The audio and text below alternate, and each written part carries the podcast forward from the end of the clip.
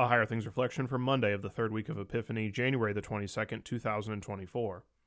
When God saw what they did, how they turned from their evil way, God relented of the disaster that he had said he would do to them, and he did not do it.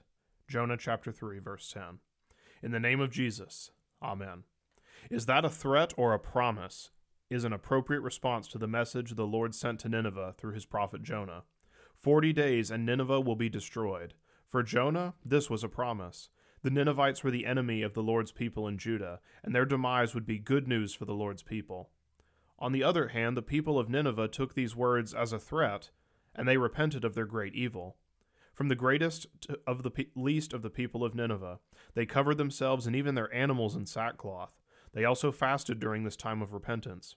They took the Lord's words of judgment seriously. The Lord relented from the threat. The destruction that he threatened was canceled, the serious threat of God's judgment was not carried out. The Lord revealed his goodness by not destroying Nineveh. What about you? When you hear the severity of the Lord's judgment against your sinfulness, do you take it seriously? You might try to rationalize your sin, arguing that it's not that bad and it's not really hurting anyone. You might protest that what Scripture calls sinful shouldn't really be sinful. After all, your logic might go, the Scriptures were written many years ago, and the times have changed. No matter how you might protest against the Lord's judgment, you should fear his wrath. The holy God does not tolerate your sinfulness. Psalm 5, verses 4 to 5 says, For you are not a God who delights in wickedness. Evil may not dwell with you. The boastful shall not stand before your eyes. You hate all evildoers. Those are harsh words that show the severity of the Lord's judgment against sin. There is no wiggle room in God's expectations. That's a threat, indeed. Even your repentance is imperfect. Even when you repent from your sin, it's not perfect. Sometimes mistakes continue to happen and you return to your sin. You cannot live a perfect life, no matter how hard you try. It seems like the Lord's threat is still hanging over your head. That is why he sent his one and only Son into the flesh. Jesus Christ died for you, and all who believe in him are saved. The Lord didn't cancel his threatening judgment, but Jesus, who knew no sin, became your sin, so that you have the righteousness of God.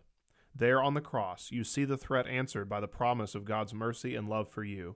You are forgiven by your gracious God and his care for you. In the name of Jesus. Amen. Though great our sins, yet greater still is God's abundant favor. His hand of mercy never will abandon us nor waver. Our shepherd good and true is he, who will at last his Israel free from all their sin and sorrow. LSB 607, verse 5.